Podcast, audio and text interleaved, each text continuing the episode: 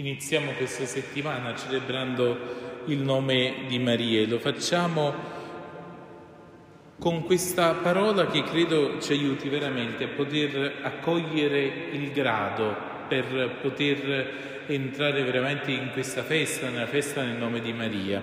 Abbiamo ascoltato questo Vangelo che eh, ci racconta di Gesù che entra a Cafarnao, entra a Cafarnao insieme a queste persone che lo stanno ascoltando, che lo stanno seguendo e gli vanno incontro gli anziani, gli anziani di, di questo eh, paese, di questa città, di Cafarnao, vanno incontro a Gesù perché hanno una richiesta da presentargli. C'è questo centurione, abbiamo ascoltato, che ha un servo, un servo gravemente malato, che rischia la morte e vediamo qual è l'atteggiamento di questi anziani del popolo. Vanno da Gesù e gli dicono, senti Gesù, c'è questo servo del centurione, guarda, lo devi guarire perché non puoi capire quanto è bravo questo centurione, quanto è bravo questo pagano, addirittura ci ha costruito anche la sinagoga. È come se, eh, potremmo dire noi oggi, un musulmano costruisse una chiesa per noi cristiani. Veramente una persona così brava la dobbiamo aiutare, insomma.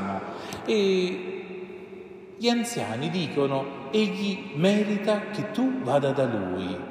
E c'è questo discorso, quasi che gli anziani dicono, senti Gesù è vero, hai tante situazioni da dover risolvere, tanti problemi, però questo qui ci ha aiutato, adesso dobbiamo un po' contraccambiare l'aiuto, vedi tu come devi fare.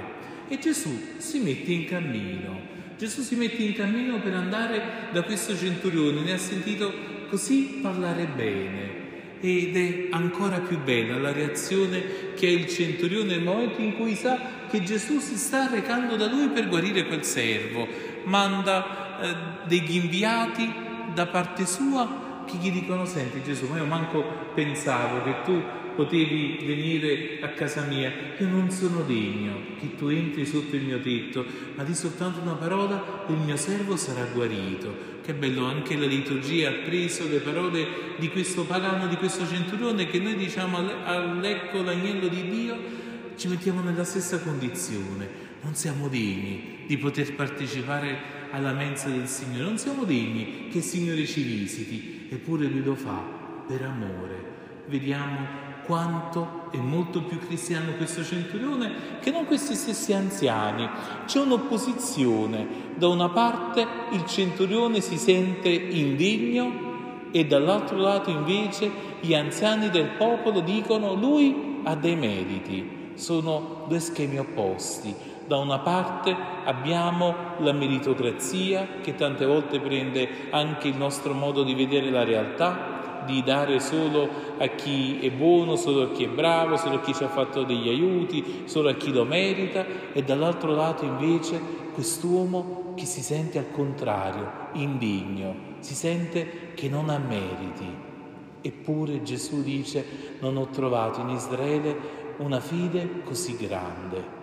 Credo che a ognuno di noi, e in questo ci soccorre veramente la Vergine Maria, eh, tante volte ci sentiamo che abbiamo meriti nei confronti di Dio, in modo particolare quando preghiamo, quando chiediamo qualcosa, è vero che ci sentiamo nella condizione di chi chiede, però anche diciamo Gesù, eh, oggi sono venuto a messa, eh, mi raccomando fammi valere questa messa, ti faccio queste preghiere, ti faccio quest'altro, fai un po' quello che ti dico io. Eh. Quando, quante volte no, ci comportiamo con Dio così? Al contrario, invece, che bello questo centurione che invece sente, pur avendo costruito addirittura una sinagoga, sente che non ha meriti.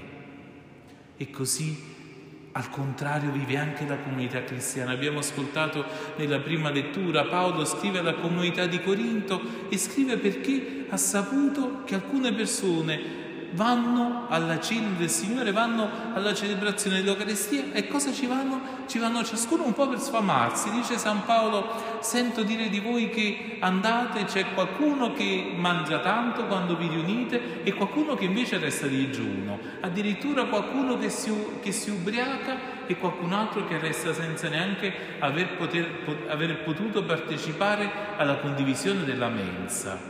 Cosa state facendo?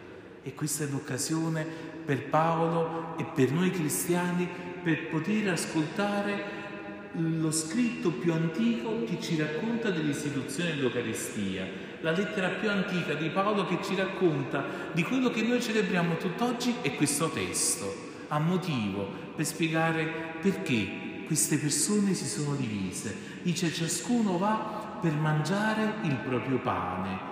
È quasi come se ognuno di noi venisse qui all'Eucaristia ad ascoltare la parola, ciascuno perché deve sfamare se stesso senza preoccuparsi della fame di chi sta accanto a noi. Allora Paolo ci fa comprendere al contrario come l'Eucaristia, il sacramento della condivisione, come si arriva a celebrare e a poterci comunicare del corpo e del sangue del Signore perché siamo un corpo solo, perché, perché siamo tutto in Lui. E allora il Signore ci dia questa grazia di poter entrare in questa vita nuova, questa vita che non finisce. E allora celebriamo l'Eucaristia e saremo attenti gli uni gli altri. Entreremo nella preghiera, nel rapporto col Signore e con il prossimo, sapendo che non abbiamo meriti, abbiamo solo invece una ricchezza, una sovrabbondanza, il Signore che ci ama così tanto, che non guarda la nostra piccolezza, ma al contrario sempre, ogni volta ci dona tutto se stesso, non perché lo meritiamo, ma perché ci ama, semplicemente questo.